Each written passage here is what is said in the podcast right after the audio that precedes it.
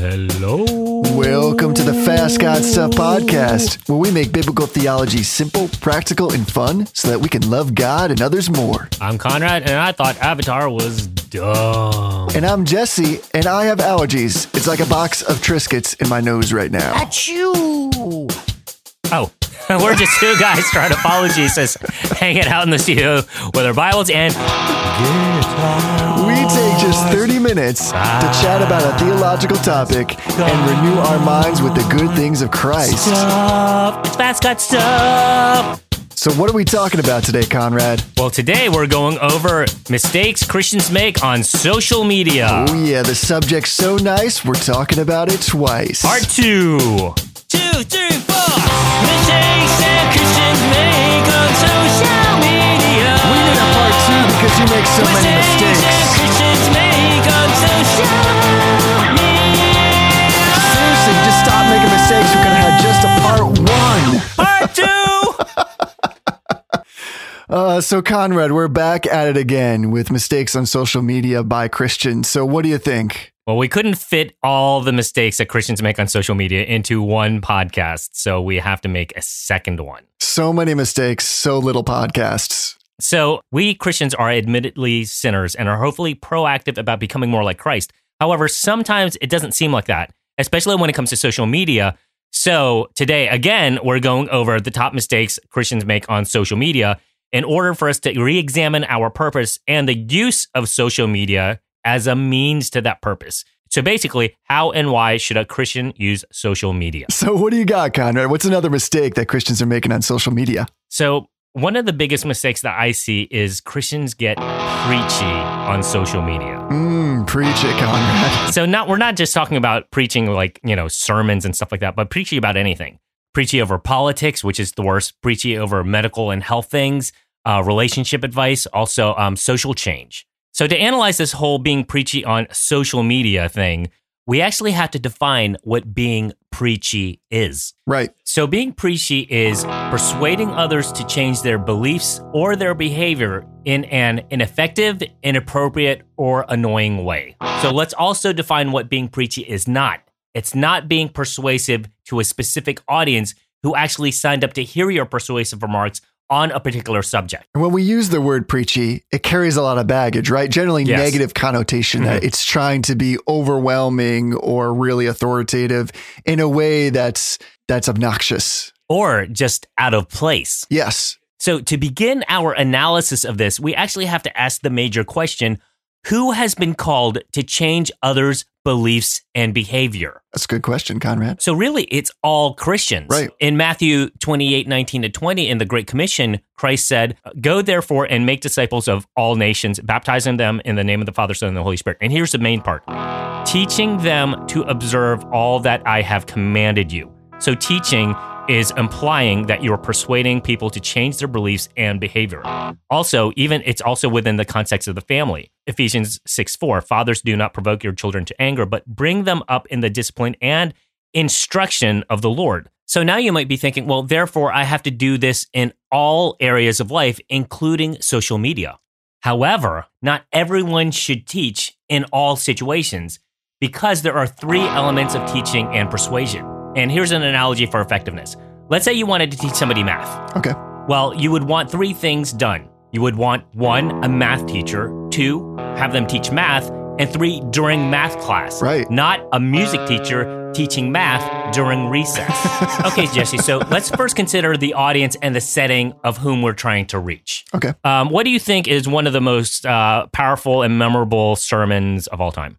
So for me, I got to go with my man, Jonathan Edwards, mm-hmm. and his pretty well-known sermon called Sinners in the Hands of an Angry God. Okay, so great preacher, great message. Right. But what if he didn't consider who his audience was? What if his audience was a bunch of six-year-olds?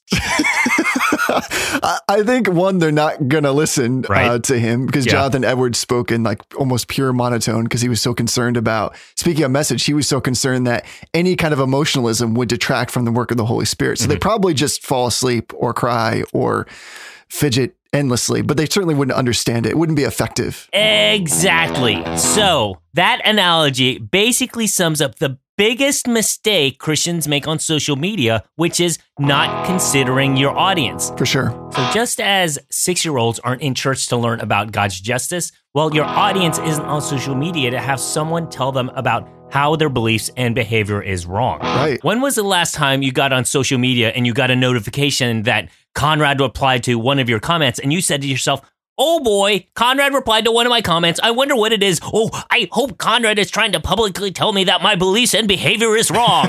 Could you imagine?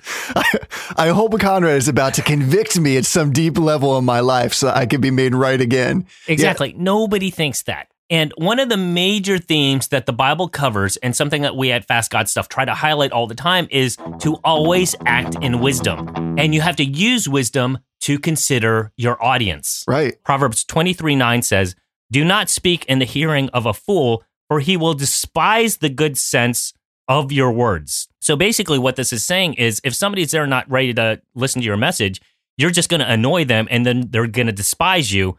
And also, whenever we're supposed to correct somebody, do you think a public forum is the place to do it? It's rarely the right place to do it, actually. And that's as much logical as it is biblical. Right. And listen to this verse uh, speaking about that. Matthew eighteen fifteen. Go and tell him his fault between you and him alone.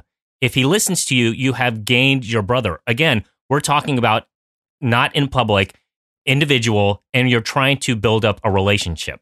Because we need to remember that if our emphasis is on wanting to reconcile somebody, if that's truly where our heart is at, then that should direct our message and keep us from being overtly preachy if all we're trying to do is put somebody on blast. That's not what the purpose of reconciliation is. So the majority of people aren't on social media so that you can go and tell them how their beliefs and behavior is wrong. But there are actually some people who actually know that they're wrong but don't want to change in the first place. Like, Jesse, how many people do you think should exercise and eat right? Everybody should, of course. And how many people, if you go that on the internet and tell them that, do you think they're going to change? Probably only the people who are already doing it are going to appreciate a post like that. Exactly. A lot of these people already know that what they're doing is wrong, but they don't care enough to do anything about it. Right. So what... You getting on there and being preachy about it, what are you doing to your long-term relationship with that person? You're just annoying them. Yeah. You're being that person in their life, and they're going to think, oh, I'm never going to bring up exercise or eating well with Jesse or Conrad because they're going to give me a whole lecture on why I'm not doing that. Right. So not considering your audience and setting is like a math teacher trying to teach math during recess. Right. But it gets worse because most of the time on social media, you don't have the equivalent of a math teacher teaching math. You have someone who did some Google research on math trying to teach math during recess. Like, doing Google research on vaccines doesn't make you an immunologist so that you can teach an online course on immunology. No, what you should have is a doctor teaching medicine to their patient in their office. For sure. Or you should have a pastor teaching theology to their congregation, or a parent teaching love to their child. Right. So someone who is preachy is oftentimes so full of pride that they think that after doing some Googling, they can basically accept medical patients on the internet and then give out medical advice with no repercussion. And on the flip side, if you ever see someone who is actually seeking crucial advice on social media, such as medical advice, you know what your response should be? It should be, what did your doctor say? And, or go see your doctor, go see a pediatrician, go see the expert on whatever you're talking about, your pastor, mechanic, whatever. Right. So this brings us to the third element of effective ministry, of persuasion and, and ministry. So if we're using the analogy for effective ministry as being a math teacher teaching math during math class, the last thing that we're we have to go over is, are we teaching the right subject? Yeah. So what subject are a lot of Christians trying to, to teach? So a lot of times Christians get on the internet to change others' political and moral beliefs. So not only are most people not a, a teacher in politics or economics or ethics or morality, but on top of that, they're trying to teach this class during recess because because that's the equivalent of, of social media. So we have to ask ourselves, what is the subject God wants you to be teaching? And really, what does all this political discussion accomplish? What does stirring up outrage over a social injustice accomplish? Yeah. So imagine if somehow your perfect government was established with no crime or poverty and everyone lived until they were ninety. Well, you know what? None of that matters if they still die in their sins and spend their eternity in hell. Right. So that's why it says in Titus three nine, it says, but avoid foolish controversies, genealogies, dissensions, and quarrels about the law, politics, for they are unprofitable and worthless. As for a person who stirs up division, after warning him once and then twice, have nothing more to do with him. Unfollow. Knowing that such a person is warped and sinful, he is self-condemned. And then what does God want us to be focusing on? It says in Matthew six thirty-three, but seek first the kingdom of God and his righteousness. Yeah. And what are the politics of heaven? Well, loving God and others. And what solves social injustice? Loving God and others. So when Christians get on social media, instead of teaching a class on loving God and others and about the kingdom of God, we end up teaching a class on earthly politics and the kingdom of man, which incidentally is the kingdom of Satan. Yeah. Okay, so what is the application in all this? Being preachy is really teaching in an unwise or disobedient way. So again, to be a good math teacher, you have to be a math teacher teaching math during a math class. Right. And according to Matthew eighteen, nineteen to twenty, we are all commanded to essentially be theology teachers teaching theology to our theology class. So that's why we always want to be focusing on our daily devotions and also personal Bible study, because we are ultimately trying to teach others how to love God and others more. But now the big question is, who did God assign to be in your theology class? And in Scripture, God gives us a hierarchy on who we're supposed to minister to. And we cover this hierarchy in depth in our other podcast episode, What is My Ministry? So please listen to that. But basically, to sum up, God tells us to minister to first your spouse, then your family, then your extended family, then believers, then the needy, then your neighbor. Right. So notice your immediate family is at the top of the list. And that's where the majority of our ministry should be centered. That's like that's like our home homeroom class. Yeah. Every single day, we have the same people in our homeroom class, which is our spouse and our kids. So here's theology in practice. It's really easy. So during homeroom, during family time, put away your phone and pay attention to your family and teach them through word and deed the love of Christ. So here's the fifteen-second Fast God Stuff summary. Social media fools us into thinking that we can be more effective ministers, but instead we often end up being the opposite. The wrong teacher, for the wrong subject, for the wrong class. To be effective, we must understand Christ's commands. And Christ has commanded us to be teachers by teaching primarily our families through word and deed the subject of loving God and others more.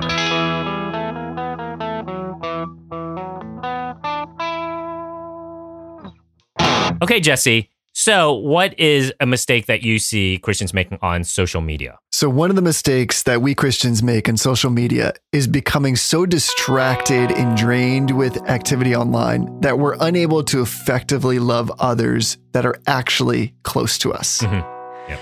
So in the epic literary series, Lord of the Rings, we have to start there. Okay, good.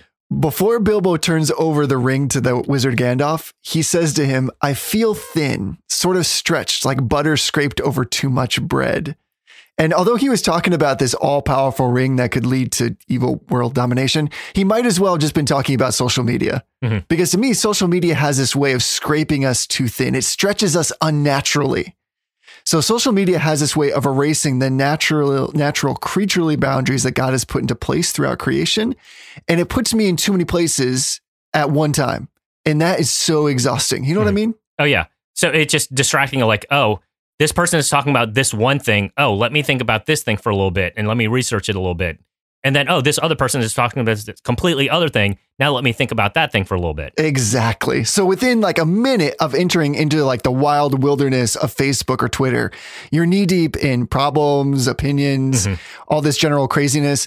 The Syrian refugee crisis is reaching critical levels. Some crazy person went in a shooting rampage right. somewhere. Mm-hmm. The climate may or may not be getting warmer. It just depends on which political persuasion you're of. And then there's GoFundMe campaigns and people venting over ridiculous things. It's like watching the worst movie ever. It's a drama wrapped in a tragedy interspersed with random non-sequitur moments of comedy. And it never ends. It never ends. It's crazy. So with all these different problems coming from so many directions, with all these different things to read and to look at or to supposedly have to be aware of, the question is, how do we keep up with that stuff? How can we keep from feeling as if we have something, we have to do something about everything? Is that what God wants for us? Right, and that's almost what I was going over when we are being preachy by teaching the wrong subject. Right on. So we're basically, you and I are talking about one coin with two different sides. Mm-hmm. We can contribute to the problem by being overly preachy. Mm-hmm. And then we also become part of the problem by not being discerning enough to understand how we should consume social media mm-hmm. and knowing when it is just overwhelming us, when it's not being productive for us to be involved, even in trying to metabolize what everybody is saying. Right. So one person is asking themselves, what should I be producing right. on social media? The other person is saying, what? Sh- how should I be responding? And it can be a problem on both sides. I think mm-hmm. we usually think of the, the the side that we're participating in by being preachy as where all the culpability is. Mm-hmm. Yeah. But what happens if we're getting so exhausted that we can't do the things that God has actually empowered us to mm-hmm. do? And here's what's subtle for us to understand. God created us as human, which seems obvious, but that means that we have distinct limitations and boundaries. We're not omnipotent or omnipresent, but social media can often make us feel like we are a little bit. Mm-hmm. And so it causes this, whether we realize it or not, this kind of in, internal problem, because we're seeing all these problems, we're seeing all these opinions, we're seeing these from different sources all over the world. And it can be exhausting because we were never meant to process our world in exactly that way. And that's mm-hmm. why social media is such a brand new experiment, because we've never before been bombarded in this kind of way with this kind of volume of stuff to try to look at and understand and to do something about. Right. And if we're not discerning enough, we can end up spending our time thinking about some event that happened across the world where we have absolutely no possible influence. Right. The reality is that God has placed me in a very specific place. And within that place, He's placed me in a very specific neighborhood. And within that neighborhood, in a very specific church. And within that church, He's put me in a very specific fellowship of people. Mm-hmm. That's the reality. And that's the responsibility that He's giving me to, to first wade into those waters deeply, to invest in people's lives. So the weakness and limitation is part of what it means to be a creature. And God never intended us to be all things to all people, or even many things to many people. He dropped mm-hmm. each of us into this specific time, giving us a specific place, and putting us within a specific people. And that's the reality we should start with, not the virtual one, but the actual reality that He's created for us. Right. So we basically have to go to scripture and say, okay, what is our individualized calling? What what are the verses that God tells us, the peoples right. that we should be interacting with specifically? Right. So our primary ministry and service happens within those specific circles, right? Mm-hmm. Yep. And that's why Paul writes in the book of Acts, and He, that is God, made from one man every nation of mankind to live on all the face of the earth, having determined allotted periods and boundaries for their dwelling place. Allotted periods, specific boundaries, that is what it means to be human. Mm-hmm. And we got to find our ministry within those circles first before we try to fill it in kind of a, a less satisfying and definitely un- ineffectual way online in right. social media. Right. We need to figure out where we fit into the body of Christ. Exactly. So here's how I would apply this, or here's how I'm trying to apply it in my own life. And that is to choose to use our physical, emotional, and spiritual energy to first serve our neighbors, love our friends, and treasure our families. Mm-hmm. That's where we have to start. And that's why First Timothy five eight says, "But if anyone does not provide for his relatives, and especially for the members of his household, he has denied the faith and is worse than an unbeliever." Right. So this is basically saying that your first responsibility is to your family. And loving your family includes providing for their physical needs, just like it says in this verse. Exactly. But loving your family is also providing for their spiritual needs by helping them love God and others more. Right. So the main thrust of this verse is do not forget those to, in, to whom God has entrusted you. And how often do we forget the very people around us when right. we just go online and spend hours or minutes getting distracted by a bunch of things that aren't really that important in our lives? Right. We could literally be sitting next to our spouse or our kids and all of us be on our phones. Right. I mean, how many places or how many uh, commercials have made fun of that very thing where a whole family sits down to dinner? I yeah. just saw this on a Comcast commercial. Like how many people sit down to dinner and they're all looking at their phones. And so I found it interesting that Comcast now has a feature that allows you to pause the internet so you will pay attention to each other. And here's a company selling it to us. Like we as Christians should be able to say, we don't need that because we have the fruit of the Spirit, one of which is self-control. Mm-hmm. And we know how to properly interface with social media. Yeah. So I think, yeah, one of the most important times to actually like put down your phones and not be on social media is actually when you're with your family, and especially when you're sitting down to dinner. Exactly. And that leads me to a second application. And this is something I've been trying recently. It's fast from social media. Take mm-hmm. a break. So spend the time that you would have used checking statuses or reading tweets to share physical space and conversation with others. Mm-hmm. And a good way to put this into practice, just as kind of a baby step, is take a fast from social media on the Lord's Day on Sunday. Use mm-hmm. that as a That's day a to say, I'm just not going to get involved on it. It's a good day. You're already in the house of God, hopefully. Take that as an example and say, I'm just going to avoid social media on that day. Spend time with my family instead. Mm-hmm. Here's the last thing I think is really important to apply this, and that is embrace, as we've been talking about, that you're called to your family, your church, your immediate circle of relationships. You're not called to go everywhere, to be everything, and to fix everything. Mm-hmm. I mean, you and I are not God. We can only be present in one place. And I think this is really hard to understand because, again, social media gives us this false sense that we can be in lots of places or that we mm-hmm. should care about everything. Yeah. So, I mean, how do you make sure that you're not getting sucked into caring about everything and trying to do everything? Well, first I started hiding anyone who was overly opinionated about anything, especially politics, because for one thing, it was it was just annoying. But on a deeper level, even if I didn't respond online, I would end up sinning anyways because I would respond in my mind. I would like engage in these hypothetical arguments over politics, economics, childcare, nutrition, sports, everything. And uh, but most recently, I I even stopped looking at my feed because and only at my notifications to see if somebody needs me for something. And I actually think there's something really discerning about that. It might sound kind of cruel to say, well, I hide certain people or I hide certain topics or avoid them. But isn't that kind of what we're saying, is that it's important to know when to consume and when not to, because I think a lot of us, more than we realize, are really emotionally tired because of social media.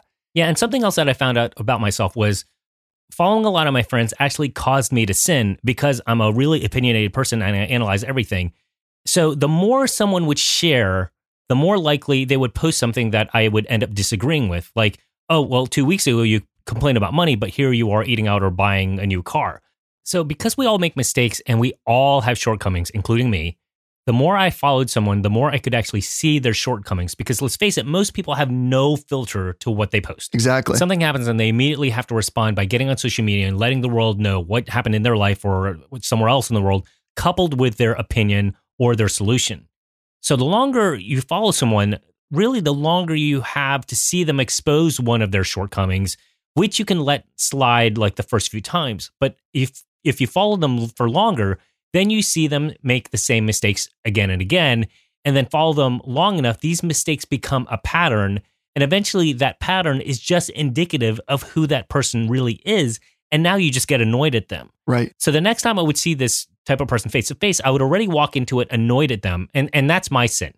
That's my lack of patience and compassion. So knowing my weakness of really being super judgmental, I had to stop exposing myself to all the stuff that people post about that I disagree with. So I ended up turning most of it off.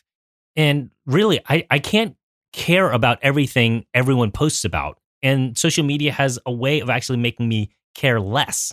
Yeah. And that's not to say like we shouldn't be able to care about certain things or to pray for certain things. So if I see a post about the Syrian refugee crisis, it's of course appropriate to pray about those things.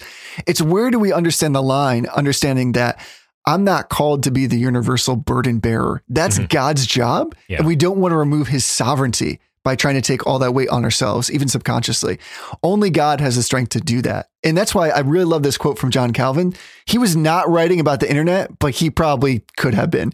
He writes, each individual has his own living assigned to him by the Lord as a sort of sentry post so that he might not heedlessly wander about through life. I love that because I think when yeah. we get on the internet, if anybody else is like me, it's mostly heedlessly wandering when it comes to social yeah. media. It's just all over, following click after click, and then forty-five minute passes and you're like, what did I just do with my life? Right. And what should we be doing with our lives? What does God say to seek first? He says to seek the kingdom of God and his righteousness. Right. But the thing is, social media is really good at taking our eyes off of the kingdom of God and his righteousness, taking our eyes off about learning about God and spreading the love of Christ into our culture. And since social media is a terrible place to do this actual teaching, going back to my segment, that it's it's the wrong setting to begin with in the first place, you have to ask yourself, well, what good can you possibly do on social media? And what you can do is you can build relationships. Right. Because ministry is built on relationships. So we can use social media to build relationships, not by being preachy or responding to everything, but by wisely seeking opportunities to show the love of Christ. And this doesn't even have to be in public. You can direct message them just as if you would email or text them. I like this idea of, like you said, being accessible to people through like direct messages or by sending encouraging notes. Like I've often thought, can you imagine how different social media would be if Christians were first encouraging and supportive of one another mm-hmm. instead of really preachy or backbiting or just trying to stir up controversy? It'd be totally different. We wouldn't even be having this kind of type of conversation. Right. And that's basically why we're even analyzing this subject, because what we're really talking about is how and why should Christians be using social media? Because if we don't ask this question, well, we'll just use it just like the world does, which is the entire problem. We need to take an approach that's what I would call like John the Baptist method of social media, because John the Baptist was primarily concerned that Jesus Christ would always be made glorious with everything he said and with everything he did. And that's probably not, even in my own life, the way that I approach social media. When I engage, I'm not thinking, though I should be, is this going to put Christ high and lifted up? Mm-hmm. And that should be the litmus test first. Right. And, you know, you can post vacation photos and you're like, well, how does that lift Christ high? Well, a lot of these things could be, well, you're living a life in thankfulness to God. And these are things that you can be thankful for. And you can be posting about your blessings, and that's fine. We're not saying that you can't post videos of your kids, but it has to be an attitude of thankfulness to God, which is a part of loving God. If all of the Christian life is supposed to be about glorifying God and enjoying him, and if more and more of our lives are lived online, then it seems plain to me that we need to make sure that the online experience is glorifying to God in all ways. In other words, it's not separated. It's not some kind of subgenre of living where these rules don't apply. They should absolutely apply. Mm-hmm. So social media has this way, I think, of piling burdens on me that God never wanted me to bear in the first place. Right. And we just need to be cognizant of that. Just yeah. be made aware. So here is the fifteen-second Fast God Stuff summary. A mistake Christians make in social media is becoming overwhelmed, burdened, and distracted by all of the online activity, so that we become drained of the energy that we should be used to serve those around us. God has connected us to a people in a place, and so we are called to be present for those people who are literally close to us.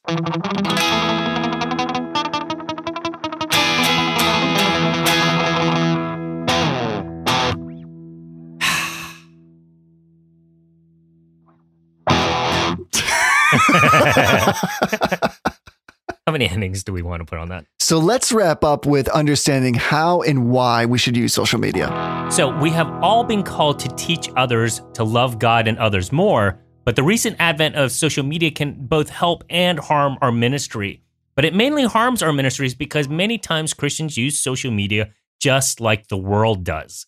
So we have to consider what social media we produce, which is what I went over when you have to consider being the right teacher, teaching the right subject to the right audience. And also we have to consider the social media we respond to, which is what Jesse went over when he said social media can't distract us from the God-given priorities of the people next to us.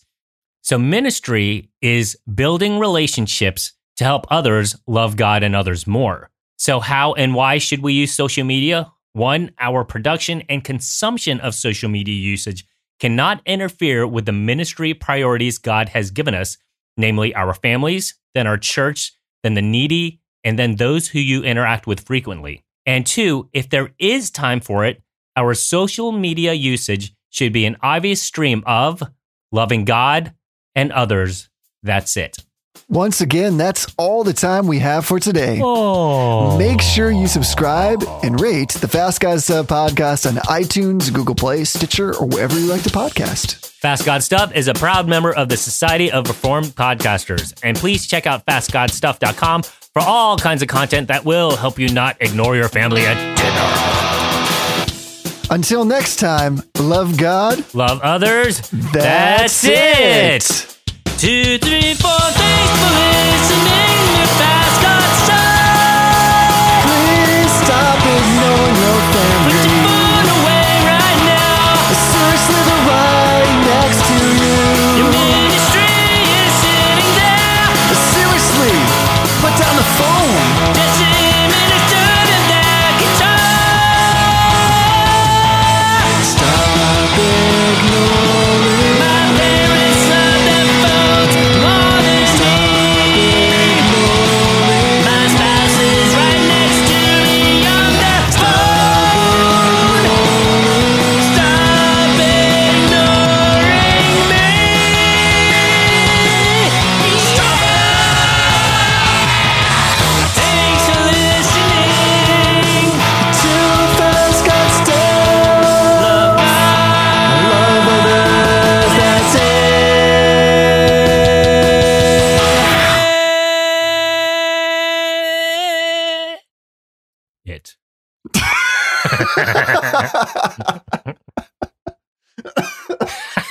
Okay, there. Oh, it made me cough. That was so great.